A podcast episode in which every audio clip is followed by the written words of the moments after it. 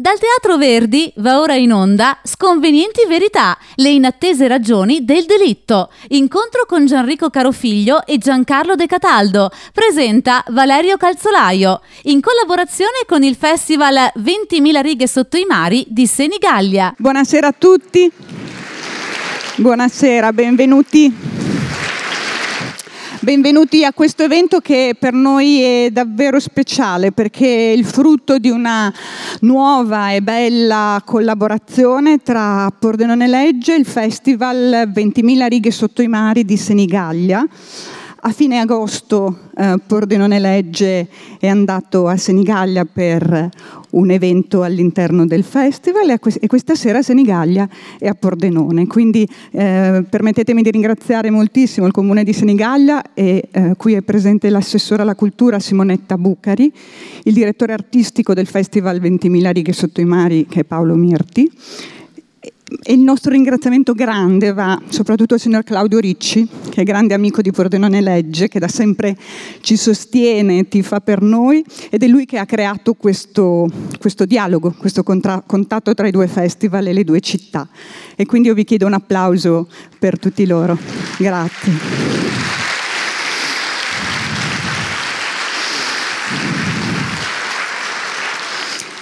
E adesso Lascio il palco agli ospiti speciali di questa sera, Gianrico Carofiglio, Giancarlo De Cataldo e ringrazio Valerio Calzolaio che condurrà l'incontro. Grazie a tutti voi, buon incontro.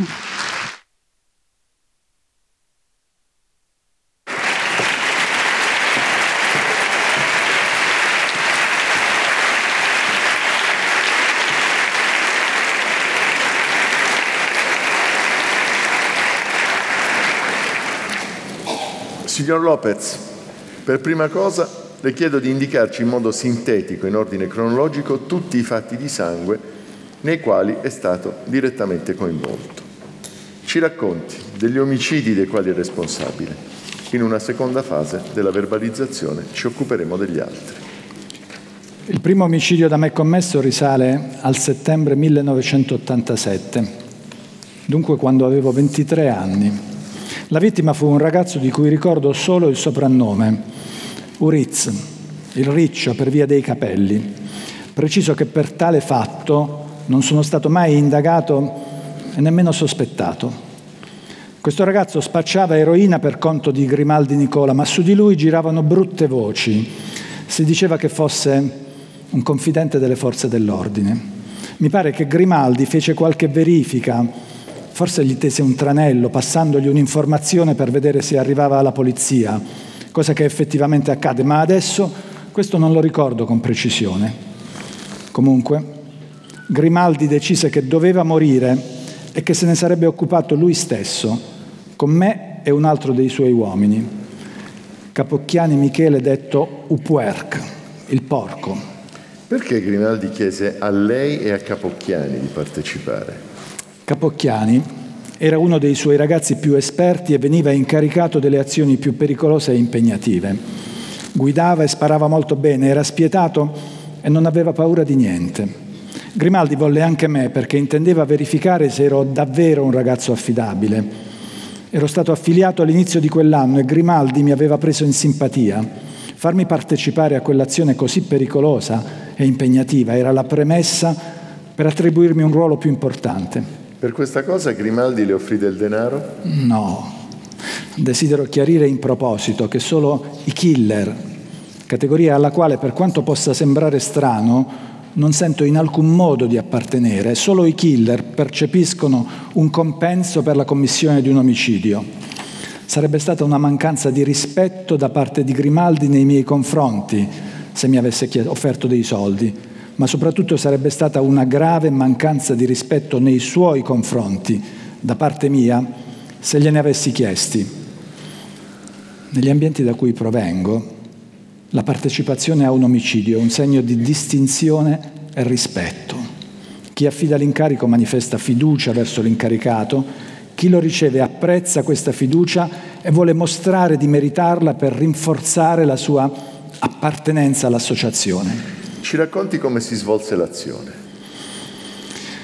Sapevamo che Uriz se la faceva sempre davanti a una sala biliardo di Santo Spirito. Passammola davanti poco prima di pranzo e ci fermammo a bere una birra e a chiacchierare. Poi Capocchiani, come se l'idea gli fosse venuta solo in quel momento, disse che potevamo andare a mangiare le cozze crude a Giovinazzo da un pescivendolo suo amico. Uriz, che era ghiotto di frutti di mare, cadde nella trappola e chiese se poteva venire anche lui. E naturalmente noi gli dicemmo di sì. In breve Uriz si rese conto che non stavamo andando in direzione di Giovinazzo, ci stavamo inoltrando invece nella campagna di Bitonto. Chiese spiegazioni e fu allora che Grimaldi gli puntò la pistola alla testa. La nostra destinazione era un fondo cui si accedeva solo con una strada campestre molto lontano dalla strada provinciale, un posto in cui era molto difficile che qualcuno capitasse per caso. In questo fondo c'era un casolare che a volte veniva utilizzato per nascondere refurtiva, armi o stupefacenti. Fu lì che conducemmo Uriz, dopo avergli legato le mani col nastro adesivo da imballaggio che avevamo portato con noi per quello scopo. Poi Grimaldi mi passò la pistola, Capocchiani ne aveva un'altra, e cominciò a picchiare Uriz dicendogli che doveva confessare di essere un infamone di merda. Lo picchiò con la cazzottiera, ne aveva una d'argento che gli aveva fatto un amico gioielliere. Ricordo che non si vedeva quasi più la faccia, tanto era coperta di sangue. Uriz confessò. Sì e no. Disse che faceva finta di passare le notizie agli sbirri. Gli diceva delle mezze verità per tenerseli buoni. Ma aveva capito che avevate intenzione di ucciderlo? No, credo di no. Pensava che lo avremmo ammazzato di botte, ma che poi lo avremmo lasciato andare. Che cosa accadde dopo questa parziale confessione? Grimaldi disse a Uriz di inginocchiarsi. Quello allora capì e si mise a piangere e ci pregava di non ammazzarlo che non aveva fatto niente di male, che aveva un bambino e queste cose. Grimaldi gli disse che ci doveva pensare prima, quando faceva l'infame sbirro di merda al fatto che aveva un bambino. Poi, siccome non si inginocchiava, lo picchiò di nuovo con la cazzottiera e lo mise in ginocchio a forza. Mi fece un cenno col capo, come per dire: adesso sparagli. Io alzai la pistola, che era una calibro 38 a sei colpi, e mi accorsi che la mano mi stava tremando fortissimo. Dovetti tenerla ferma con l'altra. In quel momento Uriz si rese conto che gli stavo puntando la pistola, io ero di lato e se la fece addosso. Io pensai che se non sparavo subito, dopo non sarei stato più capace, per il tremito alla mano, per l'odore che mi stava facendo venire da vomitare e tutto il resto, così gli sparai in testa, alla tempia. Gli sparò un solo colpo? Sì, io sparai solo un colpo. Capocchiani gli sparò due o tre colpi ancora quando era già a terra. Gli dispiaceva se non sparava pure lui. Poi Grimaldi mi disse di andare a prendere dal portabagagli dell'auto la tanica di benzina che ci eravamo portati appresso. Uscì dal casolare e vomitai, riuscendo a non farmi vedere. Poi rientrai con la tanica, cosparsi Uriz di benzina e sempre seguendo gli ordini di Grimaldi gli diedi fuoco. Perché fece fare tutto a lei? Come le ho detto, era una specie di prova per vedere se ero un ragazzo affidabile per le azioni più impegnative. Mentre appiccavo il fuoco mi parve di notare che Grimaldi e Capocchiani si scambiavano uno sguardo d'intesa, come per dire è un ragazzo a posto, ha superato la prova. Quando il corpo di Uriz prese fuoco, si mosse per diversi secondi e io pensai che fosse ancora vivo anche se gli avevamo sparato diversi colpi di pistola. Dissi, ma che è ancora vivo? E Capocchiani si mise a ridere, mi rispose che si trattava di movimenti meccanici prodotti dalle fiamme. Onestamente non saprei dire se Capocchiani avesse ragione o se Uriz fosse ancora agonizzante. E poi cosa accadde? Uscimmo dal casolare che il corpo era ancora in fiamme. Lo avevo scoperto cosparso con 10 litri di benzina, risalimmo in macchina e andammo a nascondere le pistole presso uno sfascio, uno sfasciacarrozze di un uomo del Grimaldi. Presso tale sfascio ci ripulimmo accuratamente per rimuovere eventuali residui di polvere da sparo, nell'ipotesi che fossimo sottoposti a controlli. Poi mi accompagnarono a casa. Durante il percorso di ritorno Grimaldi disse che mi ero comportato bene e che mi meritavo di andare avanti. Cosa intendeva? Che mi ero mostrato degno di essere innalzato nella gerarchia mafiosa. E questo avvenne? Sì, qualche settimana dopo.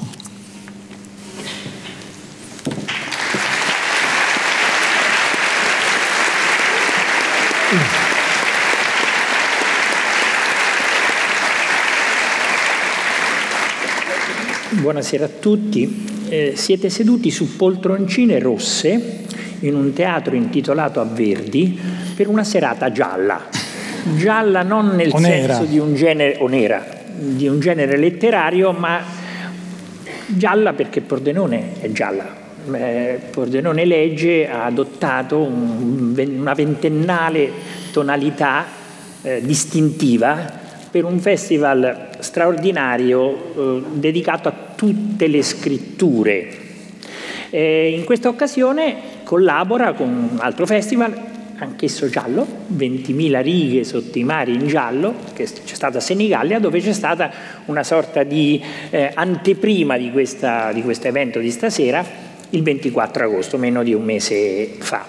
Un evento eh, promosso da entrambi i festival inedito, eh, questa sera li conoscete, io non li ho presentati, non lo farò nemmeno adesso, Giancarlo De Cataldo e Gianrico Carofiglio. Certo. Eh, eh, sono due grandi scrittori conosciuti eh, in Europa e nel mondo eh, e mh, di altissima qualità letteraria non riferibile a un singolo genere. Stasera non presenteranno, come hanno fatto, come fanno tante volte durante l'anno, un loro singolo libro, Certo, la loro produzione letteraria sarà un po' un filo.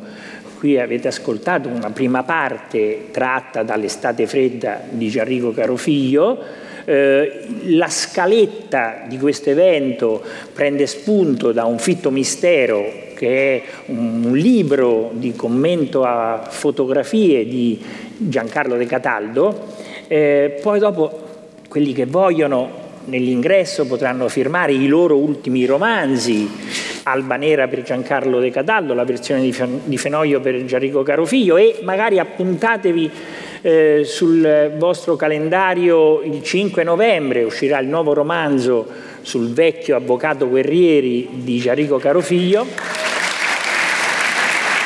Finalmente, e il 12 novembre, una settimana dopo, puntate, uscirà il nuovo romanzo, un romanzo di nuovo storico, Giancarlo De Cataldo ha frequentato spesso il romanzo storico, ambientato nel 1849, di Giancarlo De Cataldo, 12 novembre. Quindi ci sarà il filo... Par condicio, ovvio. Io faccio Lilli Gruber che dà la par condicio. E... Allora girati dalla parte sua però, per favore. Va bene, Vabbè, stasera avete capito chi è che viene preso in giro, ma insomma, va. siccome è abituale non mi lamento. Non e avete anche capito che non è uno spettacolo compiuto, loro improvviseranno, in parte stiamo improvvisando. Sì, si pensava anche di ballare un po', ora vediamo un pochino. Vediamo, vediamo. Eh, vediamo, vediamo com'è l'aria, come tira. E, mh, due grandi scrittori italiani converseranno fra di loro e con noi non sulla fiction, ma sui delitti veri, su perché si arriva a uccidere, a commettere reati gravi, si diventa criminali. Ovviamente... Se posso dire una cosa, se mi permetti, Devi. quello che abbiamo letto è tratto da un romanzo, ma di tutte le cose che ho scritto è quella più immediatamente collegata a fatti realmente accaduti e di cui ho avuto direttamente l'esperienza, cioè con nomi cambiati e qualche piccolo dettaglio cambiato, in particolare le dichiarazioni di un collaboratore di giustizia e quello fu il racconto del suo primo omicidio, poi ne fece credo altri 11.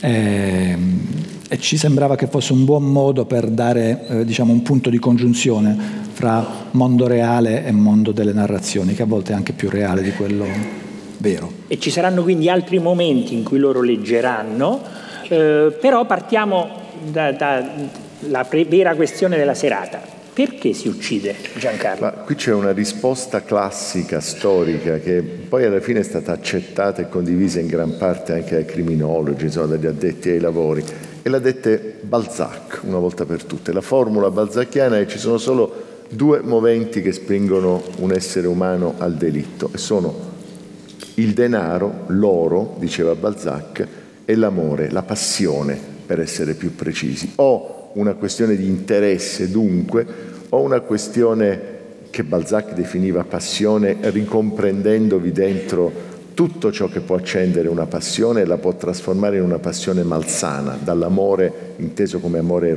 erotico, come erotismo, come possesso, sino alla passione politica, quella dei rivoluzionari o quella di coloro che si improvvisano o si sentono tali, fino a quella che noi definiamo follia e che in realtà è anch'essa una forma di, di degenerazione, di un'ossessione, di una mania, di un modo di intendere l'esistenza a volte eh, ingovernabile per chi ne è eh, esso stesso preda. Però Gerico poi aggiunge giustamente un'altra considerazione. La, la, distinzione fatta da Balzac è, è corretta, efficace, ma sconta dire, il punto di vista che è quello di uno scrittore basta, se si, dovesse, si potesse dire così di Balzac, e cioè sconta la mancanza di contatto col mondo reale che offre diciamo, delle ipotesi diverse, ulteriori e molto più sconvolgenti rispetto a quelle in qualche modo comprensibili della passione o del denaro, perché la più gran parte dei delitti gravi, la più gran parte degli omicidi vengono commessi non per denaro, non per passione, ma per caso. E questa è la cosa che ci fa diventare più matti quando entriamo in rapporto con queste vicende. Eh, io mi sono nella precedente vita occupato come pubblico ministero, quindi delle indagini e poi dei processi di molte decine di omicidi e a parte gli omicidi di mafia, che sono omicidi caratterizzati da una razionalità e hanno a che fare col potere e con il denaro, quindi tutte e due, tutte e due le cose, gli omicidi comuni, quelli posti in essere non dalla criminalità organizzata, ma dalla criminalità, se mi passate il gioco di parole, disorganizzata, che può eh, eh diciamo, riguardare chiunque, spessissimo sono delitti casuali in cui la comparazione fra la ragione che ha spinto ad agire e l'enormità del risultato, una ragione minuscola, insignificante, corrispondente a quella per cui diciamo una parolaccia a qualcuno per una questione di circolazione stradale, è l'enormità dell'aver spento una vita, eh, produce un, un abisso di mancanza di senso con cui è veramente difficile confrontarsi. Ne parleremo, ne parleremo un po' amore, denaro, caso, potere, si uccide. Ma perché alcuni delitti poi restano impressi nella nostra memoria? È una domanda che mi tormenta da anni, sia come professionista, io continuo ancora a fare il magistrato penale, peraltro, a differenza di Gianrico che, che, che ha scelto un'altra strada. È una domanda alla quale è difficile dare delle risposte. Io ho provato ad articolare una risposta anche in quel libro che, che hai citato tu prima, Valerio, un fitto mistero. Ci sono due componenti essenziali che fanno diventare importante e, e ossessivo anche un delitto, lo impongono all'opinione pubblica. Una, e la vorrei tralasciare immediatamente, è una componente di propaganda. La possiamo definire morbosità, possiamo dire che intervengono i media, che si specula su un determinato delitto, che si creano eh, delle aspettative ad arte intorno a un delitto, che lo si usa anche politicamente, oltre, eh, oltre che per impressionare mh, il pubblico. D'altronde il romanzo poliziesco moderno nasce come un racconto intorno alle cose celebri, alle cause celebri della giustizia francese. Il fine settimana venivano pubblicati questi feuilleton, questi fogliettoni, la borghesia nascente intorno alla metà del XIX secolo, anche qualche decennio prima eh, provava fremiti di sgomento, eh, di orrore, di paura, ma anche un'attrazione morbosa nei confronti dei racconti dei, dei, grandi delitti. Ma questo è un aspetto irrinunciabile, immanente, a che vedere con la giustizia spettacolo, anche di questo parleremo dopo. Ma c'è una componente più profonda, secondo me, ed è che alcuni delitti eh, suscitano in noi delle domande profonde, accendono le nostre inquietudini. Alcuni se voi pensate per esempio ai delitti in famiglia, ci domandiamo ma è possibile che una madre uccida un figlio, che un figlio uccida una madre? Com'è possibile che ciò, quello che ci appare il luogo degli affetti più sacri si possa trasformare in un inferno. Oppure pensate ad alcuni delitti clamorosi degli ultimi anni, eh, mandiamo i nostri figli a studiare in prestigiose istituzioni universitarie perché li coltiviamo come dei fiori di serra e poi ci rendiamo conto che il loro mondo è un mondo attraversato da sensazioni torbide, da pericoli di ogni genere. Ecco, quando domanda, eh, la domanda che pone un omicidio entra in risonanza con una parte profonda di noi, il nostro interesse è eccitato. Io direi è un interesse sano, perché ci mette di fronte al male, all'esperienza del male e ci fa fare la domanda delle domande. Saremmo capaci anche noi di commettere quel delitto se ci trovassimo in quelle condizioni? E diventano memorabili anche per il momento sì, no? o personale sì. come vi racconto una storia. Vi racconto una storia. Notte di Halloween. Si festeggia un po' dappertutto come usanza ormai da qualche anno anche dalle nostre parti. C'è un pub molto frequentato dai ragazzi molto vicino al centro della città e nel pieno della festa musica, gente che balla, gente che beve e che ha bevuto, ma tutti pacifici e tranquilli, entra e nessuno ci fa particolarmente caso perché in molti sono mascherati, un tizio con una eh, maschera di Frankenstein, molto ben fatta, molto, molto, cinematografica. E forse qualcuno la nota perché è molto, molto ben fatta, non per altro. E lui cammina con un passo leggermente zoppicante, forse solo caracollante, arriva dal gestore del pub che si trova vicino alla cassa, non si capisce bene cosa succeda in quei 4-5 secondi, dopodiché gli spara estraendo una pistola 44 Magnum, che per chi non si intende di armi è una cosa per cui poi ci vuole il cucchiaino, gli spara un paio di colpi e poi si allontana piuttosto tranquillo fra la folla che in parte, nonostante il rombo terribile che produce quella pistola, non ha capito cosa è successo e se ne va attraversa la strada e va via indisturbato con questa sua maschera di Halloween. Si scatenano ovviamente subito le indagini alla ricerca intanto di possibili causali di questo delitto che non si trovano, non si individuano perché sembra che il titolare del pub non fosse soggetto a richieste estorsive e comunque non è quello il modo di comportarsi dell'estorsore che vuole, come posso dire, stimolare la vittima, gli dai fuoco alla saracinesca, gli butti una bomba, gli fai dei danni, ma non è certo il modo di comportarsi. Si indaga nel passato politico del proprietario del pub, si eh, mette in movimento, come accade in questi casi, la eh, eh, tutto il sottomondo della criminalità da cui vengono spesso informazioni che sono la base, anche se date informalmente e confidenzialmente, per lo svolgimento delle indagini. Intanto i telegiornali parlano di questo fatto inquietante come prima eh, notizia e tutte le piste vengono battute, passano i giorni e le settimane e non si riesce a capire cosa possa essere accaduto, si indaga anche fra le sette che eh, usano eh, questo tipo di travestimenti o si pensa usino questo tipo di travestimenti e il fatto diventa un fatto, un fatto spaventosamente presente nella coscienza della città e della collettività, perché è un omicidio di cui non si è capita la ragione, è un omicidio di cui non si è scoperto l'autore, è un omicidio che diventa in qualche modo uno specchio della cattiva coscienza della città. Questa storia non è vera. O meglio, è vera purtroppo la parte dell'omicidio ed è vero che eh, la, il telegiornale delle 13.30 del giorno successivo aprì come prima notizia e tutti i radiogiornali parlavano di questo e gli altri telegiornali e le truppe erano appostate davanti alla questura, eh, noi risolvemmo l'omicidio in otto ore.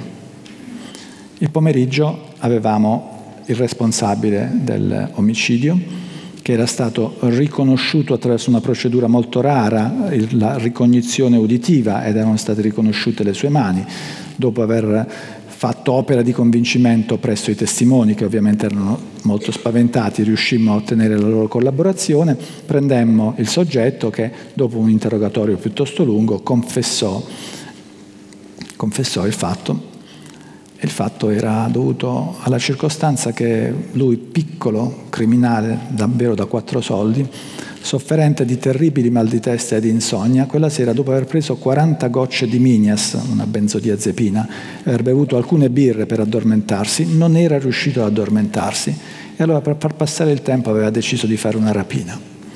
Ed era andato nel pub e aveva puntato la pistola al titolare del pub, che effettivamente non aveva nessuno scheletro nell'armadio, e gli aveva detto dammi i soldi. E quello pensava che fosse uno scherzo, dice ma togliti, e questo gli spara. Vi prego di soffermarvi su tutto questo. A è il primo dei casi, ne racconteremo almeno un altro, di un omicidio di una casualità totale, di una assurdità totale, se si potesse dire che ci sono omicidi non assurdi, è un omicidio che sarebbe diventato un caso memorabile se non fosse stato risolto nelle otto ore successive, 12 via. Allora diventano casi memorabili a volte per loro caratteristiche intrinseche, questo aveva molte caratteristiche capaci di colpire la fantasia. Avete notato che con un piccolo gioco scorretto vi ho indotto a pensare che questo fosse diventato, fosse diventato un caso memorabile. In realtà è un caso che è scomparso nel nulla, giustamente, perché è stato risolto. Molto spesso diventano memorabili gli omicidi, i delitti, per cui per le più varie ragioni. Le indagini non sono state capaci di arrivare, come di regola si dovrebbe fare e come molto spesso si può fare, a individuare i responsabili in tempi brevi. La maggior parte dei casi clamorosi di questi anni sono casi eh, che assomigliano ad altri casi di cui non sappiamo nulla, Franzoni, Stasi e via discorrendo, sono casi in cui eh, è rimasta a lungo in dubbio la verità e forse lo è ancora adesso. Quindi ciò che rende memorabile un omicidio non è solo e non tanto eh, il modo in cui è stato commesso, i suoi accessori teatrali, potremmo dire, quanto il fatto che rimanga un caso insoluto, anche se si tratta di un caso terribilmente banale. Questa è la materia viva di cui eh, si nutre il racconto delle storie, delle storie vere e in qualche modo anche di quelle contenute nei romanzi, che sono finzione, ma sono buona finzione solo nella misura in cui sono capaci di dire la verità su quel pezzo della condizione umana. Poi torneremo sul caso, ma appunto abbiamo ormai una scaletta. Si uccide, amore, denaro, potere, caso. Questa scaletta sarà accompagnata, e vorrei che apprezzaste la regia di questo spettacolo che è di Nicola Calocero, ehm, e anche l'aiuto che ci hanno dato i tecnici dei teatri. Sì, perché Oggi... il regista ce lo siamo portato da Roma, però diciamo, l'impianto Alberto e Alberto noi, stavano Alberto qua, Alberto, che cioè. pare che sia un obbligo Alberto, diciamo. Bene, è... Facciamo un applauso anche a eh. tutti gli Alberti che insomma, lo meritano. E quindi questa scaletta sarà accompagnata da immagini. Eh, partiamo dall'amore, partiamo da Violette, Giancarlo. Ma allora questa è una fotografia storica, perché questo caso, il caso di Violette Nosier, accende la Francia negli anni 30. Anche questo ha ragione Gianrico Carofino. Se ci pensate bene, è un caso che si può raccontare in un modo semplice, anche triviale, ma che può anche, far, e che può anche diventare alto nel racconto e nella simbologia che si trascina appresso. Violette Nosier è una ragazza piccolo borghese, studia, è anche una ragazza per bene, vive in una famiglia per bene e si innamora di un poco di buono, un autentico pezzo di delinquente. Ho avuto paura, devo dire la verità. Che... Posso dire, ma ho avuto un brivido proprio improvviso. Beh, abbiamo letto qualcosa sì, sì. di simile prima e l'avevi scritta tu. Eh, quindi. Ora, questo pezzo di delinquente eh, la plagia e Violette eh, comincia a rubare in casa, comincia a rubare anche sul posto di lavoro, perché eh, lui vuole comprarsi una macchina di, gran, di, grossa cilindrata, vuole fare la bella vita, girare bene. Quante storie, quante volte ci siamo imbattuti in storie di questo genere, no? Le definiamo d'amore, ma insomma l'amore c'entra, c'entra poco niente. e niente. E a un certo punto Violette Nosier cerca di avvelenare i genitori, ci riesce con il padre ma non con la madre. È un caso semplice. Perché diventa complicato? Perché Violette Nosier con un'abile strategia difensiva, e contano anche le abili certo. strategie difensive, si racconta come vittima di una famiglia oppressiva, violenta, che spegne il suo anelito di libertà. Ora è chiaro, non c'era nessun anelito di libertà nell'innamorarsi di un pezzo di delinquente, ma la storia viene raccontata in modo tale che alcuni grandi intellettuali del tempo si innamorano di Violette Nozière. André Breton, che era il profeta dei surrealisti francesi, la fa diventare il simbolo di una istanza libertaria che combatte contro l'oppressione della famiglia. Ecco che Violette Nozière diventa diciamo. addirittura eroina e protagonista di poemetti, di canzoni, Diventerà poi negli anni protagonista anche di un film molto bello di Claude Chabrol, ma quando la sua storia sarà stata effettivamente raccontata. Come tanti delinquenti, eh, se possiamo definirli istintivi, passionali, li avrebbe definiti d'impulso, d'impulso. Alla fine Violette Nosier cambia, dopo la galera, cambia la condanna iniziale è una condanna a morte, poi viene commutata nel carcere a vita, poi viene commutato nel carcere a tempo e alla fine lei viene graziata, esce ancora relativamente giovane dal carcere, si riconcilia con la madre, si sposa e fa cinque figli. Una cosa che mi sono sempre domandato... Che se dormiva tranquilla poi? È stata tranquillissima. Una cosa che mi sono sempre domandato, che a volte mi era stata raccontata da persone che noi abbiamo incontrato nel corso della nostra esperienza professionale, delinquenti, condannati, cioè certo in fondo il mio desiderio era quello di avere una famiglia e fare dei figli e ti viene spontaneo chiedere e c'era bisogno di fare tutto questo, di ammazzare cose, non potevi sposarti e piantarla lì. La normalità del male, il caso di Violette Nozière ci mette come dire, di fronte anche a questo, a come alla fine guardati in carne ed ossa, tanti che ci appaiono dei grandissimi criminali, poi si rivelino delle persone tutto sommato anche, anche mediocre, anche banali. Se posso aggiungere una cosa su questo, proprio con riferimento alla narrazione che il criminale, dopo che l'esperienza è finita, magari davvero è cambiato e si è rifatta una vita, eh, è, è quanto di meno affidabile esista fra tutte le dichiarazioni che può ricevere un investigatore o un giudice. Il racconto dei collaboratori di giustizia sulle ragioni per cui hanno deciso di aderire all'associazione criminale, soprattutto sulle ragioni per le quali hanno deciso di collaborare con la giustizia, corrisponde a un cliché abbastanza sistematico e sistematicamente falso, ma falso perché loro stessi mentono a se stessi. Io ho sentito interrogato nella mia cosiddetta carriera, nella mia vita da pubblico ministero, forse 60, forse 70 collaboratori di giustizia. E credo non ce ne sia stato uno solo che nello spiegare il motivo per cui aveva deciso di collaborare non abbia detto, eh beh sì, ho deciso di affiliarmi quando la mafia era una istituzione con eh, regole, si rispettavano le donne e i bambini, e insomma questa serie di sciocchezze, mentre adesso è cambiata perché non si rispettano più le regole regole, bla, ovviamente è una narrazione completamente falsa. La retorica della mafia buona del passato e di quella cattiva dalla quale ci si allontana per ragioni eh, morali è una sciocchezza, non è mai esistita una cosa che si possa chiamare mafia buona, però in questo campo noi troviamo eh, una eh, ripetitività abbastanza ossessiva di un modulo che però c'è in tutti quanti i casi. Uno ripensa al passato, deve renderlo tollerabile a se stesso nell'elaborarlo e allora appunto dice volevo solo formarmi una famiglia o mi sono affiliato alla Mafia Buona che era un'associazione di galantuomini, Ndrangheta vuol dire l'associazione eh, degli, uomini, degli, uomini, belli e buoni e dal greco viene andros e agatos, eh, è una cosa a cui poche volte sì. si fa caso e quindi questo è interessante, fare caso a come la raccontano, perché da questo punto di vista la raccontano sempre falsa, non sui fatti, ma sulle motivazioni. Mi fa venire in mente una cosa divertente, la mafia giapponese, voi sapete si chiama Yakuza, no? Yakuza. Gli Yakuza in Giappone sono legalizzati, cioè partecipano ai consigli di amministrazione E quindi la differenza dov'è? Eh, cioè, quindi la differenza... No, la differenza è nel nome.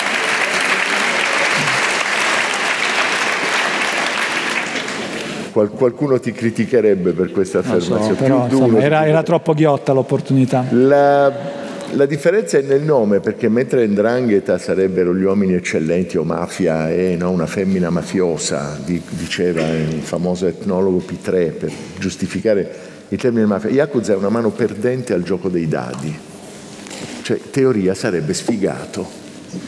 Come poi sia diventato come dire, sinonimo di un'organizzazione potente è tutto da, da raccontare anche quello se vi lascio parlare, voi non seguite più la scaletta. Hai ragione, cioè, scusa. Intrecciate tutte queste cose perché no. noi qui adesso abbiamo un caso eh, Pordenone, ah. cioè noi abbiamo cercato di introdurre, lo, lo abbiamo fatto da tutte le parti, eh, nel 120 replica, 120 sì, sì, replica e ovviamente stiamo ancora studiando le innumerevoli dosi di criminalità della vostra città, per ora ci siamo limitati a una persona, un'assassina nata eh, a 15 km da qui, nel 1915 nata, ma che poi eh, diciamo, il suo atto criminale lo ha fatto in un'altra città. Giancarlo, ce ne parli di Santa Rina Lucia, Caterina Fort? Santa Lucia di Budoia, questa, questa ragazza questa signora, questa donna, come la vogliamo definire, sicuramente passata alla storia come un'assassina, si porta appresso una storia tragica. Sconvenienti verità, incontro con Gianrico Carofiglio e Giancarlo De Cataldo. Il padre muore davanti ai suoi occhi, forse suicida, dicono alcune cronache, ma non sarà mai accertato. Il primo fidanzato che lei ama muore tragicamente anche lui il secondo fidanzato se lo sposa e sembra una brava persona, la notte delle nozze si rivela un pericoloso sadico psicopatico. Lega la donna, la, diciamo, ne abusa in ogni modo, la gonfia di botte finché lei non riesce a liberarsi, lo denuncia, l'uomo viene catturato e finisce i suoi giorni in un manicomio giudiziario. È l'Italia degli anni 40, in 45-46, siamo alla fine della seconda guerra mondiale, paese povero, lacerato, devastato. Eh, la Ford si trasferisce a Milano, a Milano va a lavorare come commessa in un negozio di stoffe. Il gestore di questo negozio di stoffe si chiama Giuseppe Ricciardi, è un catanese, infatti lo chiamano Peppino il Catanese, e nasce una storia d'amore con la Ford. Peccato che Peppino, il catanese, abbia moglie e tre figli a casa sua, in Sicilia. Quando la moglie legittima viene a saperlo, si trasferisce a Milano e gli ingiunge di troncare la relazione, cosa che il catanese si guarda bene dal fare. Continua la sua storia parallela con Rina, finché le pressioni della moglie non lo inducono a dire va bene, basta.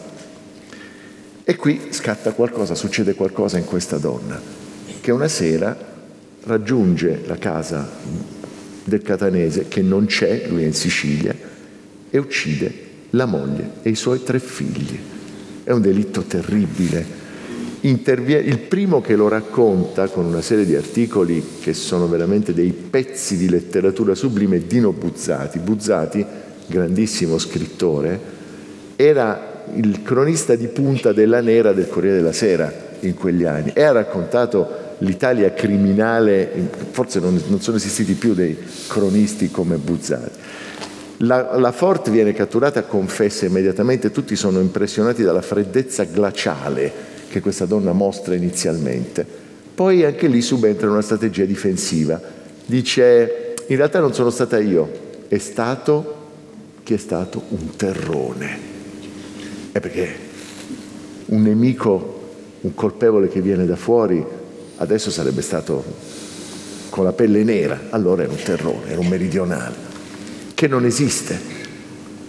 Ma lei continua, non viene creduta la prima volta, continua, indica un disgraziato che aveva la sola colpa di frequentare il negozio di stoffe, che si fa anche dei mesi di galera, nonostante le prove scientifiche già allora fossero, eh, la inchiodassero, finalmente il processo si conclude, lei viene giudicata sana di mente, perché capace di capire la differenza tra il bene e il male, condannata ovviamente a una dura pena che sconta in parte finché ormai anziana non viene scarcerata 30 anni conclude la sua esistenza normalmente e anche questo è un tema interessante sul quale discutere c'è un vero cambiamento, è possibile un vero cambiamento. Io te la dico per aver fatto per anni il giudice delle carceri, sì, il cambiamento è possibile.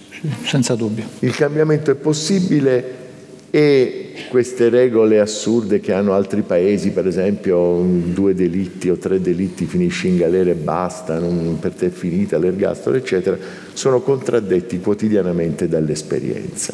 Se poi questo cambiamento sia reale, che cosa accada nel, nell'intimo di un essere umano che ha commesso questo tipo di delitto, beh questo noi non possiamo dirlo, però sappiamo che c'è un grande poeta che si è interrogato su, questo, su questa tipologia di delitti e, e ne ha raccontato uno particolare, terribile a modo suo, era Bertolt Brecht e noi vi vogliamo leggere una sua poesia.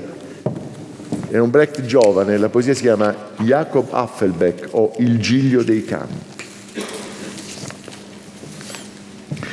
In mite luce Jacob Apfelbeck ammazzò il padre e la madre suoi.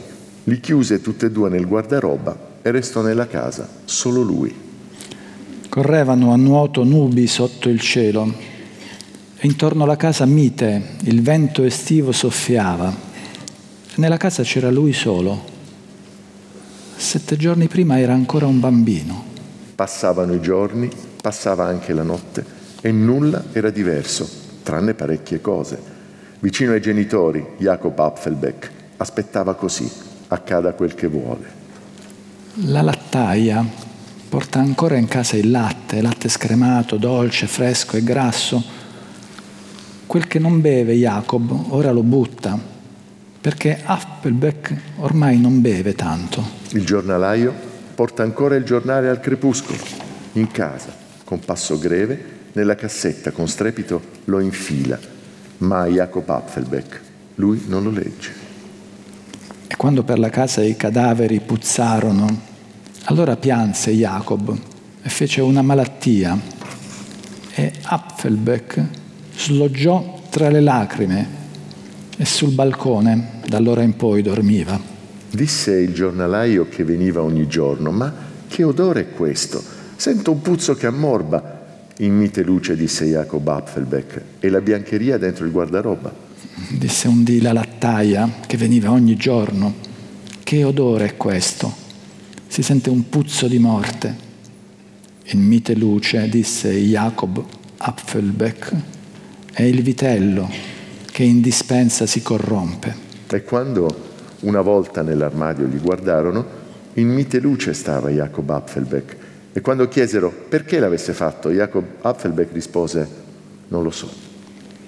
Ma la lattaia si chiese il giorno dopo se il bambino, una volta, prima o poi, se Jacob Apfelbeck andrà per una volta sulla tomba dei poveri genitori suoi.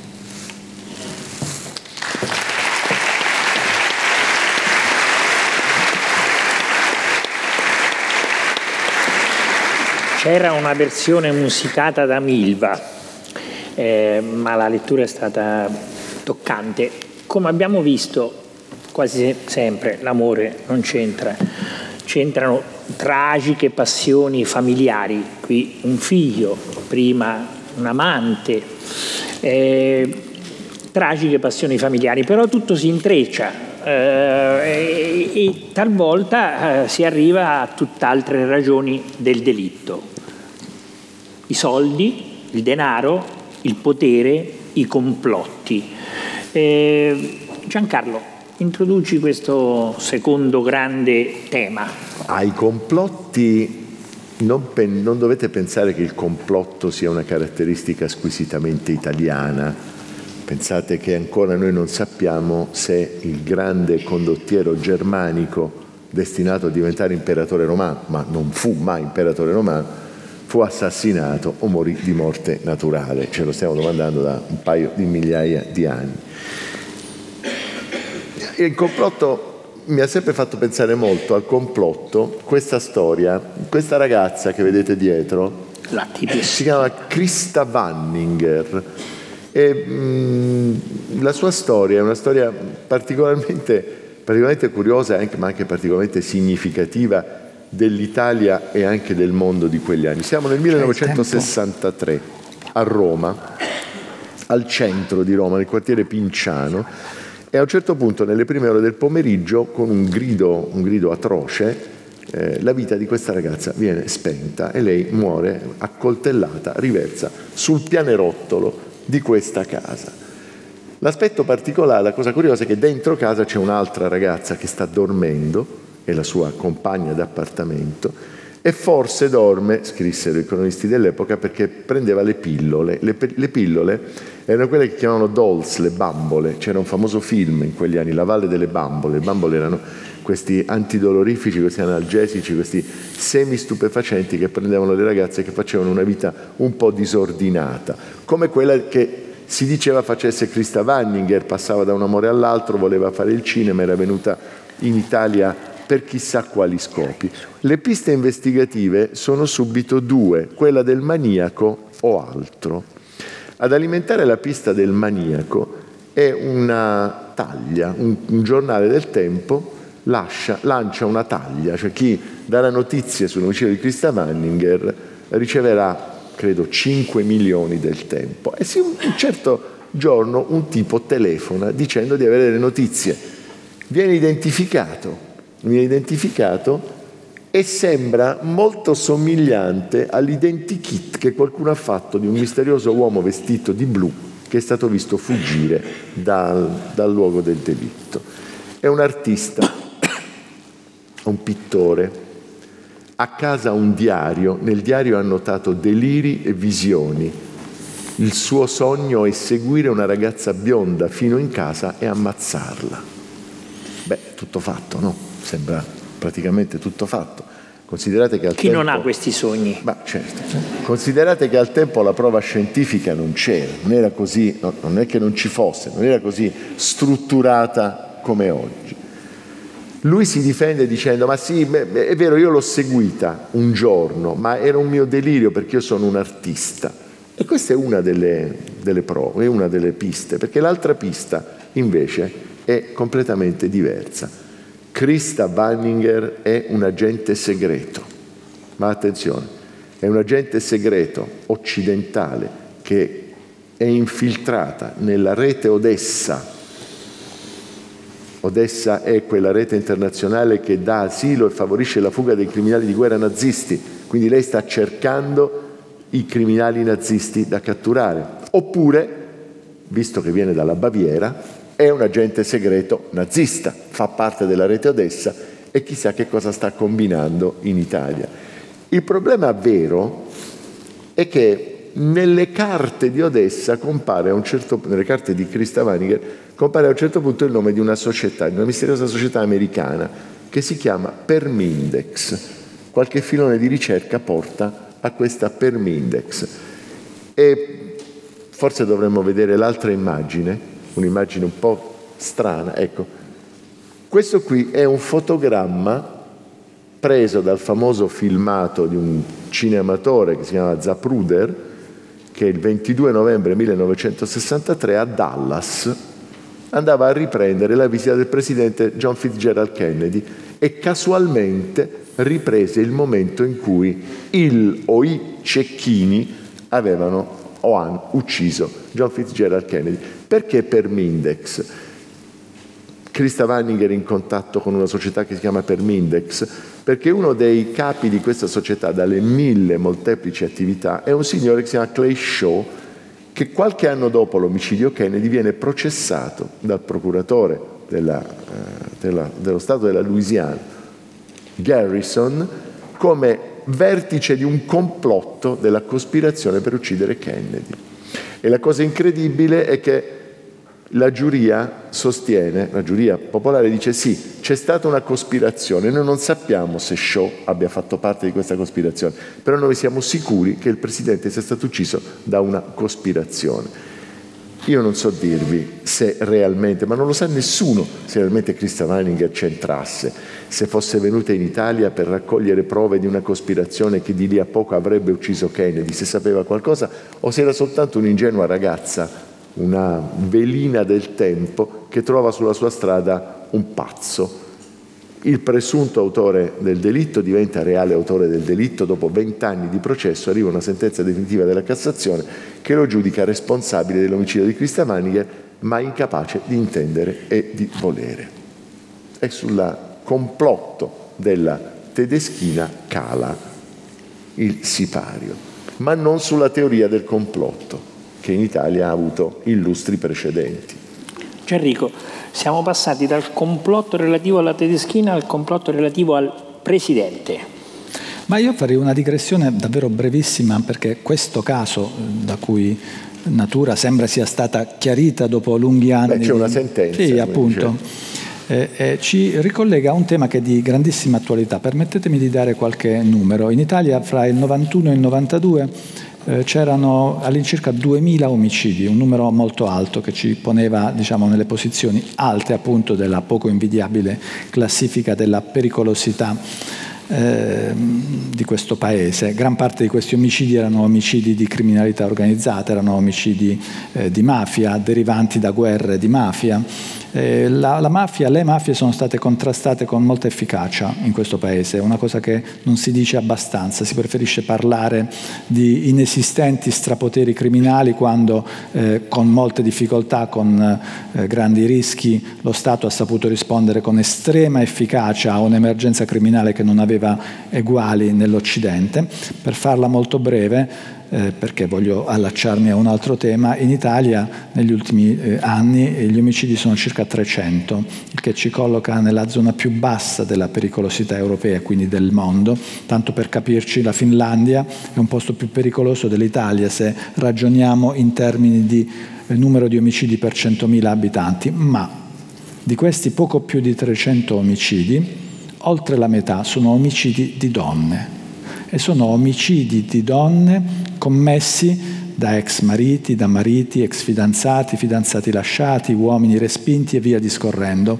E la parte più eh, spaventosa di tutto questo è che ancora qualcuno, parlando di questi omicidi, parla di omicidi come risultato deviato di una forma d'amore.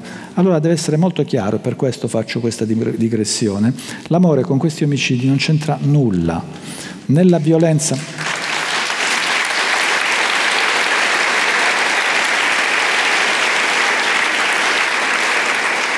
Così come nella violenza sessuale, sembra paradossale, il sesso non c'entra nulla, nell'un caso e nell'altro è una questione di potere, di potere sul corpo della donna o comunque del soggetto più debole, di bisogno di possedere o di annichilire se non è possibile possedere. Questa è una chiave di lettura fondamentale quando ancora una volta si parla eh, di causale degli omicidi come passione o amore andato a finire male. Ciò detto, certo, la questione dei complotti è una questione che ci porta di nuovo a quello che dicevamo prima.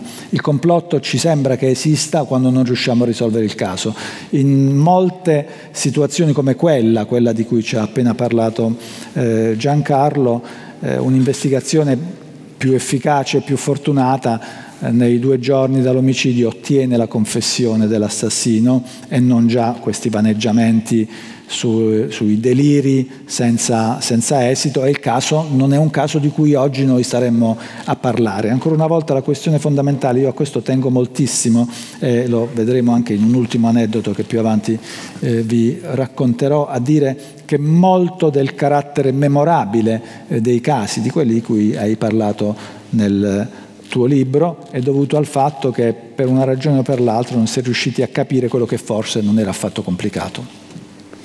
Sì, a volte però anche quando lo sappiamo persistono come dire, delle sacche di resistenza per cui so, a decine di anni di distanza c'è chi pensa di riaprire il caso anche quando so, il caso è abbastanza, è abbastanza chiaro, no? però adesso vorrei dire insomma, un po', voi sapete che c'è una eh, gran, insomma, il primo momento in cui il complotto italiano diventa una categoria eh, proprio scientifica e sociale è il caso Montesi.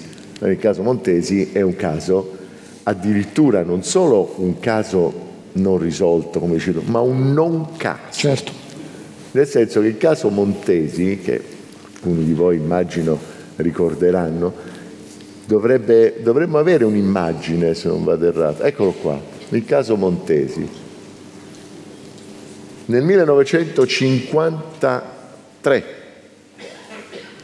qui siamo alla vigilia dell'arrivo in Italia della televisione, che arriva nel 1954, dopo le prime trasmissioni sperimentali, il cadavere... Molto di... prima che nascessimo noi.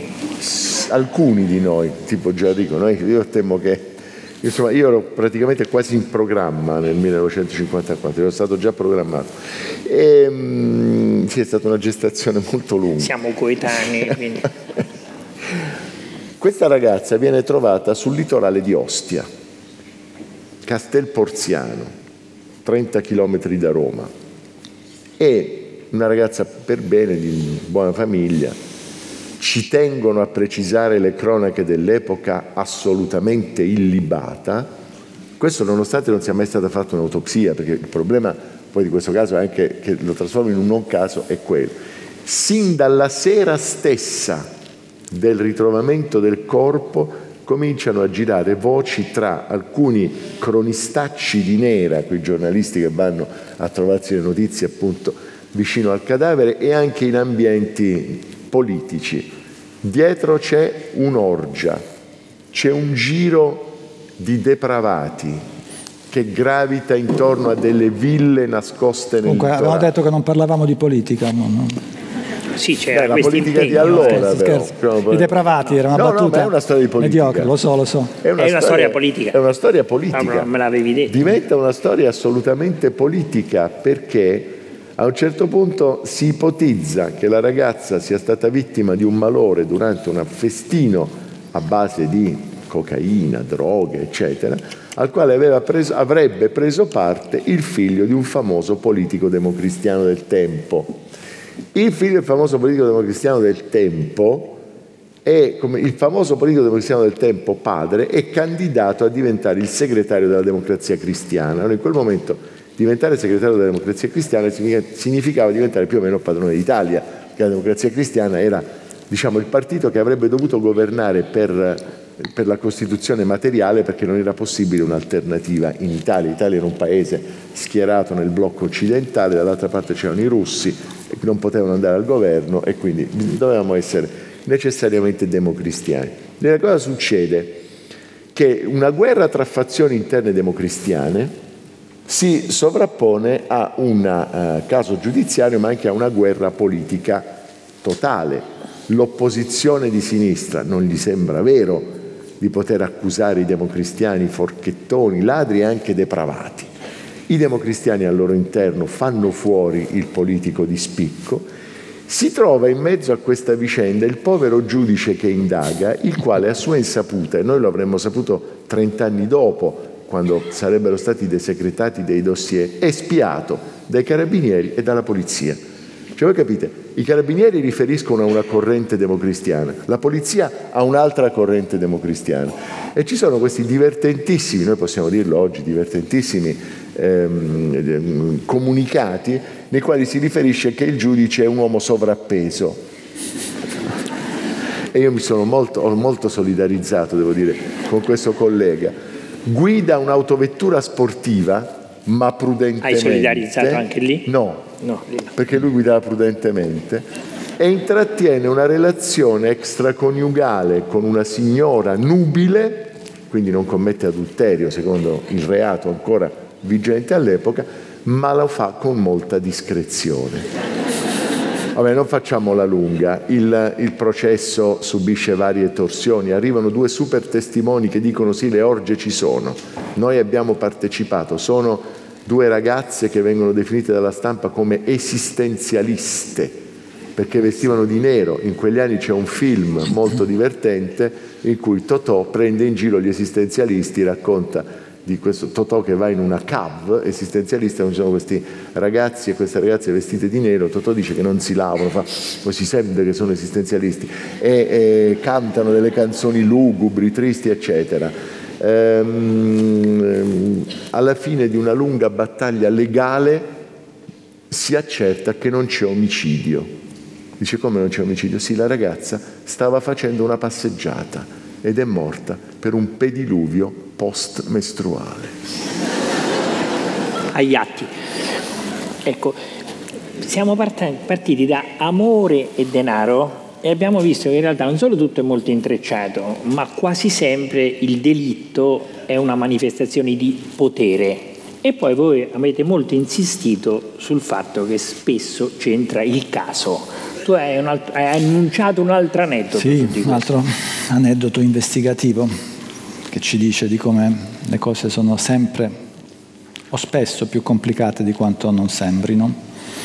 Eh, ero di turno, lavoravo alla direzione distrettuale antimafia, mi chiamano per eh, dirmi che c'è stato questo eh, spettacolare omicidio all'interno di una pizzeria, anche stavolta di sabato sera, una di quelle pizzerie dove si fa la pizza al taglio, si mangia in piedi, c'era folla di ragazzi, a un certo punto entra un giovane a viso scoperto armato di pistola e fa fuoco su uno dei presenti a colpo sicuro a distanza ravvicinata, spara 3-4 volte, il, la vittima si accascia come si dice, l'altro esce abbastanza tranquillamente, un altro lo aspettava fuori, salgono su una macchina con il motore acceso che parte come si dice fra stridore di pneumatici. In, in breve, molto in breve, accertiamo che la vittima era il cugino di un collaboratore di giustizia e ovviamente questo forniva già un primo elemento molto eh, diciamo interessante di ipotesi investigativa, cioè una vendetta trasversale. Indagando nella notte sentiamo i vari testimoni e fra le persone presenti nel, nella pizzeria c'erano tre giovani poliziotti fuori servizio, erano a mangiare la pizza come i loro coetanei, ma questi tre gli vengono mostrati degli album fotografici con le immagini dei pregiudicati, riconoscono tutti e tre separatamente uno stesso soggetto che era un appartenente al clan mafioso colpito dalle dichiarazioni del pentito quindi, è fatta. Ma veramente era fatta, uno di quei casi rarissimi in cui in poche ore, perché l'omicidio che si risolve in poche ore o in due giorni è normalmente l'omicidio di criminalità disorganizzata, per quelli di criminalità organizzata la questione è diversa e più complicata e quindi pensiamo tutti quanti eh, per una volta risolviamo uno di questi omicidi subito dopo, non è frequente. E io scrivo il decreto di fermo, lo andiamo a prendere e albeggiava quando stavamo chiudendo gli ultimi atti e questo anziano ispettore, bravissimo, non un raffinato ma bravissimo, viene da me e fa, dottore, ci dica, per me non è stato lui. Faccio in che senso? No, non lo so, dico, ma scusi, cioè, i suoi colleghi, i giovani colleghi l'hanno riconosciuto, c'è questo, abbiamo, una volta che abbiamo tutto, perché dovete dare fastidio? Dico, non c'è, non c'è, andiamo a dormire. Sì, sì, c'è tutto, ma per me non è stato lui. Me lo disse così, una cosa che io non mi potrò mai più dimenticare. E voi starete già immaginando perché io non me la posso più dimenticare, perché 15 giorni dopo, 20 giorni dopo, salta fuori una prova d'alibi assolutamente inoppugnabile, noi dobbiamo metterlo fuori, questo qua perché non era stato lui. E ricominciamo l'indagine dal nulla, letteralmente dal nulla, e diventava veramente molto complicato per rassicurare i cittadini che sono in voi, cittadini preoccupati della sicurezza. Dico da subito che individuammo gli effettivi responsabili, li arrestammo e furono condannati e hanno scontato, forse qualcuno ancora sta, no, credo di no, avranno finito tutti quanti la condanna per omicidio, ma non è questo l'aspetto più interessante. L'aspetto più interessante è quello che noi abbiamo scoperto, cioè perché fu commesso quell'omicidio. I tre in macchina, tre furono i responsabili e tre i condannati, giravano per la città essendo tre piccoli delinquenti di bassa lega, di bassa tacca, come quello del pub e della maschera di Frankenstein, armati di una pistola perché dovevano gambizzare o pensavano di gambizzare dei loro avversari con i quali avevano una controversia relativa a dei motorini rubati. Poche cose possono essere più miserabili di questo motivo, ma loro in fondo volevano solo gambizzarli. Passano davanti alla pizzeria e quello che era seduto al posto a fianco al guidatore, che poi fu l'esecutore materiale, dice ferma, ferma, perché dice no, c'è Tizio, che era questo ragazzo, con cui lui qualche giorno prima aveva litigato e aveva avuto la peggio facendo a botte, aveva preso degli schiaffi e evidentemente non aveva gradito la cosa. Scende dalla macchina, entra nella pizzeria e lo ammazza. Rientra in macchina e sparisce nel nulla e, ripeto, ora non entriamo nel dettaglio di come siamo per fortuna riusciti alla fine a prenderli, ma in questo caso, laddove non ci fosse stata tutta questa sequenza di elementi e il delitto fosse rimasto semplicemente insoluto, sarebbe stato un clamoroso caso di omicidio di un parente di collaboratore di giustizia che lo Stato non era Ma stato capace di difendere. Come Eh, perché- intuizione, eh, questo, questo io non lo definire? ma io gliel'ho poi chiesto dopo, ma lei come fa? Dice, dottore, non lo so. Questo ci aprirebbe un discorso che facciamo in un altro incontro su che cos'è effettivamente l'intuito investigativo. L'intuito investigativo, lo dico in due parole, peraltro si dice proprio nel libro da cui abbiamo letto, è la capacità di cogliere le discontinuità, è la capacità di cogliere le irregolarità, le discrepanze, quello che non quadra. Eh, Molti tendono a eliminare le dissonanze dal quadro di quello che osservano perché gli dà fastidio, perché le dissonanze sono preoccupanti. Altri invece, quelli più bravi, si concentrano sulle irregolarità e sulle dissonanze, essendo disposti, come in questo caso, a dire ci siamo sbagliati, lasciando diciamo, potenzialmente andare via il perfetto colpevole di quell'omicidio. È una cosa molto interessante. Quando diciamo noi in appello vi siete sbagliati non è un bel segnale però, Certo che non è un bel segnale, non c'è dubbio. diciamo per tutti quanti, Non c'è ma accade anche quello, bisogna Certo. saperlo. Per gran parte della loro vita adulta, come sapete, sia Giancarlo De Cataldo, che è ancora magistrato, che Gianrico Carofiglio sono stati professionalmente magistrati, quindi chiamati a amministrare la giustizia. Ci hanno detto che nelle inattese ragioni del, dili- del delitto e dei delitti eh, occorre avere una dissonanza investigativa e non bisogna eh, prestare grande attenzione alla giustizia spettacolo. Che dici? Ma guarda, intanto la giustizia spettacolo, per, per capire bene cos'è la giustizia spettacolo bisognerebbe rileggersi un'orazione di Lisia, IV secolo Cristo. Grande avvocato, come sapete nel mondo antico non è che l'avvocato andava davanti al giudice, l'avvocato preparava la difesa e poi l'imputato eh, pronunciava davanti al giudice, era, era uno scrittore sostanzialmente l'avvocato. C'è la famosissima, o, la famosissima orazione in difesa del marito dell'uxoricida, a proposito dell'eternità di alcuni temi, che appunto dice, rientra in casa, sorprende la moglie in connubio con un altro amante e, e- e- e la uccide. Un pezzo di teatro che si racconta quando Lisia no, la scriveva e eh, l'imputato la pronunciava, attirava centinaia, migliaia di cittadini ateniesi entusiasti a bocca aperta. La giustizia è un'azione scenica, il processo è un'azione scenica in cui ci sono degli attori obbligati, chi accusa, chi si difende e chi giudica. Sono figure che ricorrono, figure, eh, c'è il grandissimo, la- la meraviglioso pezzo del giudice Briglialoca nel, nel Gargantua di Rabelais, in cui questo vecchio giudice viene, viene, insomma, processato, viene sottoposto a procedimento disciplinare perché ha sbagliato una sentenza. E allora gli dicono, scusa Briglialoca, ma tu che per tutta la vita sei stato il miglior giudice, come hai fatto a sbagliare clamorosamente questa sentenza? E lui fa, sono diventato vecchio e ci vedo male. Cioè, che c'entra la vista? E quando butto i dadi non vedo bene. perché? Perché? Perché voi sapete, signori, che la giustizia si fa così, buttando i dadi. Più complessa è la cosa, più piccoli sono i dadi. Adesso c'è tutta una eh, spiegazione sulla retorica eh, medievale che giustifica eh, il ruolo, la figura del giudice, eccetera. Però insomma questa, questa casualità che ha- fa molto teatro nel delitto, nella ma giustizia, anche- ne- ma anche nella giustizia. Questa casualità, anche questo è un altro formato, poi ce lo inventiamo una volta.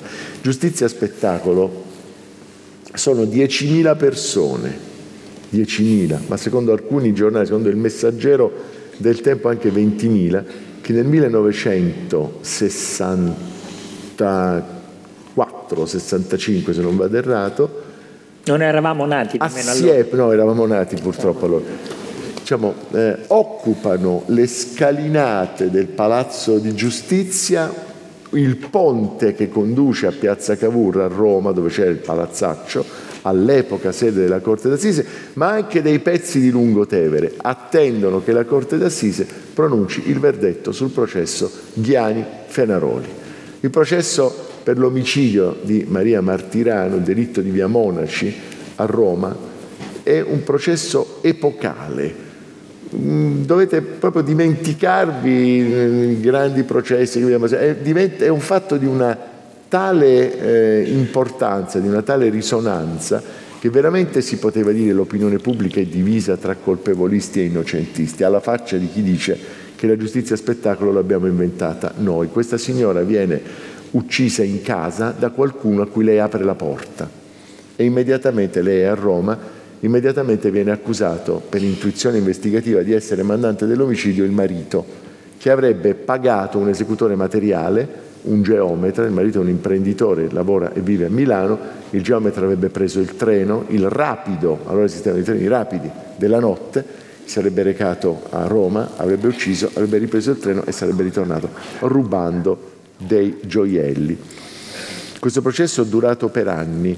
Fienaroli, anche su Fienaroli c'è un grandissimo pezzo giornalistico di Dino Buzzati che ne fa il ritratto come se fosse la figura emblematica del Cumenda italiano degli anni 60, si difende dicendo che è stato incastrato perché lui appartiene a un'organizzazione segreta anticomunista che deve difendere l'Italia dall'invasione dei russi e che qualcuno lo sta incastrando per questo, cioè ad ombra Gladio, che in realtà poi esiste, come avremmo saputo anni dopo, ma in quel, in quel caso le prove circostanziali, diremmo noi tecnici, inchiodano, eh, inchiodano eh, i, i responsabili, che si sono sempre pronunciati, sono sempre detti innocenti anche dopo lunghi anni di galera. Anche quello è un caso in cui ci sono dei risvolti di complotto, ma la cosa estremamente importante è che il primo grande delitto seguito quasi in diretta dalla televisione. Sono le prove generali di cronaca vera o di quei pomeriggi che poi vedete in tutte le televisioni. Lì però fatto come, dire, come un ingresso brutale della cronaca nera nelle vite degli italiani e quelle 10.000 persone che aspettano la notte sono lì a testimoniare come la giustizia spettacolo sia sostanzialmente un fenomeno ineludibile. Ineludibile, insomma, una patologia che a volte assume dei caratteri parossistici. Io non mi potrò mai scordare un collega, faccio un po' fatica a pronunciare la parola, che per un certo periodo si occupò di indagini anche piuttosto importanti, devo dire specializzato eh, nella parte investigativa, ma che non concludeva mai con sentenze e processi, che è uno degli elementi più tipici dei cialtroni. Eh, e questo qui doveva sentire dei testimoni o interrogare degli imputati e fissava in orari bizzarri eh, gli interrogatori e poi avvertiva i giornalisti e poi si presentava sul posto e si arrabbiava moltissimo in modo vistoso che lo potessero riprendere. Chi vi ha informati? E devo dire io guardavo qualche volta mi è capitato di assistere a queste scene e di vedere le facce dei giornalisti che si guardavano, cioè, guarda che tocca fare per campare e questo ovviamente è, è un problema che c'è stato, in qualche misura c'è e di cui quando si riflette di questioni di giustizia non bisogna mai diciamo, dimenticarsi. C'è un caso che mi ha fatto molto riflettere, che è un caso Ma poi dobbiamo andare a cena noi, eh, ma volevo dire. Sì, no, no, ah, no, no, lievissimo a cena, per carità, poi l'hai fatto tu eh, che non sei sì, più sì. nell'ordinamento giudiziario, quindi io nulla so. C'è un caso che mi ha fatto molto riflettere, il caso di Scott Peterson in America. Questo signore eh, è un, giovane californiano brillante, un, un buon lavoro, una buona professione, vive in una casa sul lago, è accusato di aver ammazzato la moglie e in, la moglie incinta, corpo mai ritrovato, un processo in America con un corpo non ritrovato è un processo neanche indiziario, un processo ad altissimo rischio perché lì il concetto di habeas corpus cioè, è, è, molto concreto, molto serio, cioè, senza l'evidenza, senza la prova è difficile fare un processo. Bene, il caso Scott Peterson, siamo nel 2004-2005, ha un tale impatto che la Core TV, cioè una televisione specializzata nella ripresa eh, dei processi, dedica un intero canale a questo caso. Il caso attira centinaia di giornalisti. Il presidente della giuria ovviamente vieta l'ingresso alle telecamere, ma lì è una prassi. Quello che si sa di ciò che accade nelle corti americane è un disegno, viene disegnato eh, la figura dell'imputato, eccetera. E ci sono grandi opinionisti che si sprecano, si aprono dei picchetti di scommesse.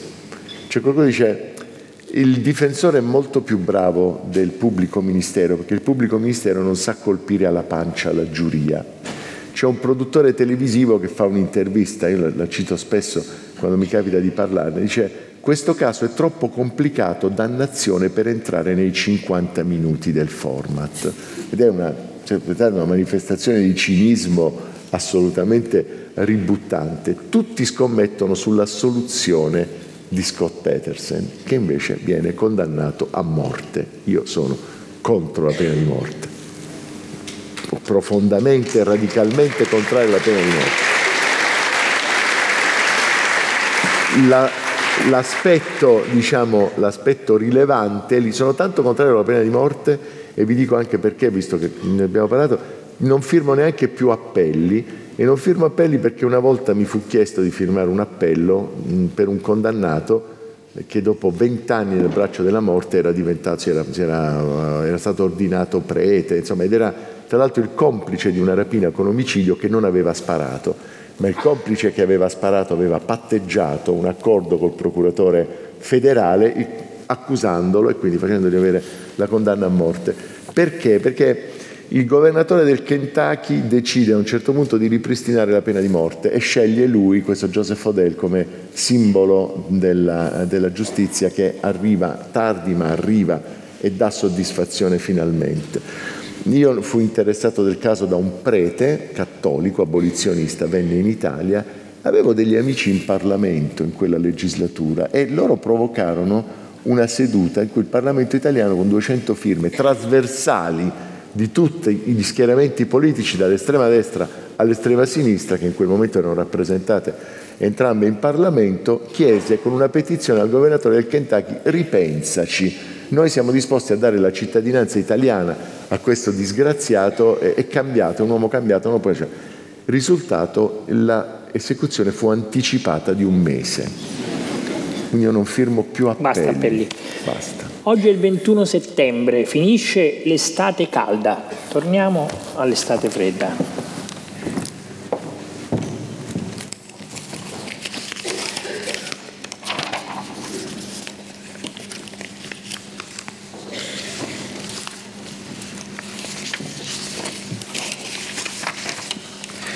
Lopez si era dimostrato da subito un collaboratore di giustizia ideale, capiva il senso delle domande e rispondeva a tono, con precisione, senza divagare e anche con buona proprietà di linguaggio.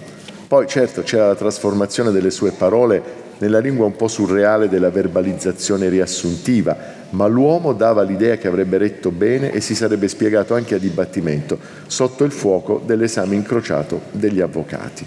Lopez chiese se poteva fumare. Fenoglio rispose di sì e aprì una finestra. Che succede quando ho detto tutto? Ti portiamo dalla tua famiglia, poi facciamo i controlli su quello che hai detto e se salta fuori qualche fesseria perdi tutti i benefici.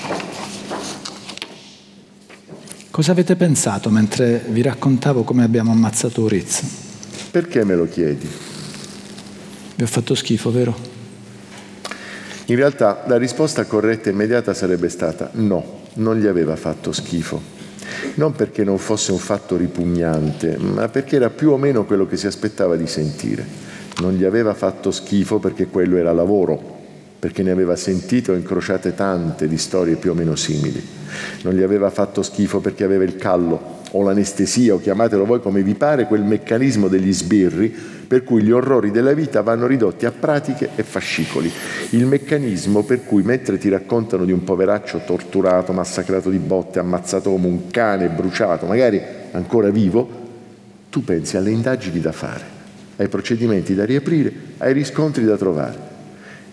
E che diventi pazzo se non hai quel sistema di sicurezza molto ben funzionante. Dunque, no, non gli aveva fatto schifo, ma dirlo a Lopez non gli parve opportuno, non gli parve giusto. Così rimase in silenzio. La sua espressione diceva solo vai avanti se vuoi.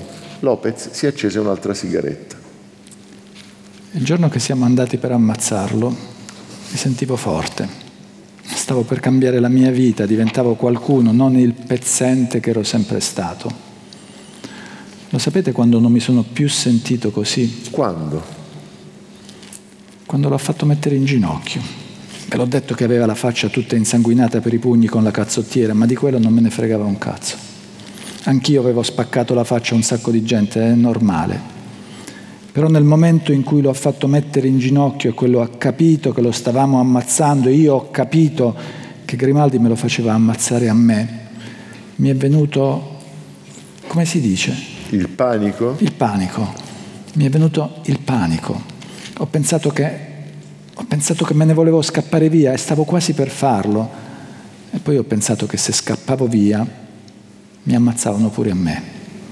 Mi ammazzava Capocchiani, che gli piaceva quel pezzo di merda ammazzare la gente. Voi avete avuto mai paura della morte, maresciallo? Non, non della morte in generale. Una volta che avete pensato che potevate morire proprio in quel momento. Mi è capitato. Allora sapete cosa voglio dire. Mi sono sentito che mi stavo per cacare addosso, che proprio ho dovuto stringere, infatti poi ho vomitato. Quando Grimaldi ha detto di spararlo, io tremavo tutto e non glielo volevo far vedere, così come vi ho detto, ho preso la pistola con due mani e l'ho ammazzato per farla finita. Poi me lo sono sognato per una settimana. Me lo sono sognato che mi pregava. Mi diceva di non ammazzarlo, me lo sono sognato che bruciava vivo. Una volta mi sono pure sognato mio padre, che allora era già morto, che stava lì, dopo che l'avevamo bruciato a Oriz, e mi chiedeva cosa avevo fatto. Fenoglio si domandò per quale motivo Lopez gli stesse raccontando quelle cose, ammesso che un motivo ci fosse. Voi non fumate mai, maresciallo? Quasi mai. Poi a poco a poco non me lo sono sognato più. E gli altri omicidi? Li devo dire adesso? No, no, io voglio sapere come ti sei sentito, cosa hai provato. Sapete una cosa, maresciallo? Non mi sono sentito niente. Qualche mese dopo ho fatto un altro omicidio che poi doveva essere una gambizzazione ed è finita male. Il giorno dopo me l'ero già dimenticato. E il terzo ancora di meno. Era un tossico, lo ammazzammo io e Capocchiani e dopo me ne andai a mangiare problema, maresciallo, è che uno si abitua a tutto, anche a fare gli omicidi. Già, il problema è proprio quello. Uno si abitua a tutto.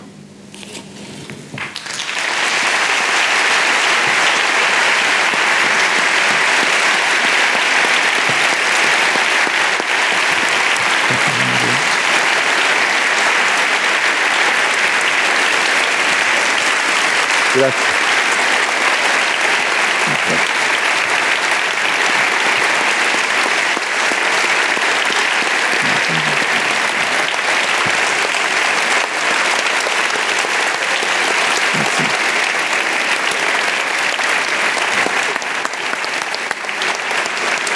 Buonasera a tutti. Grazie a voi, buonasera.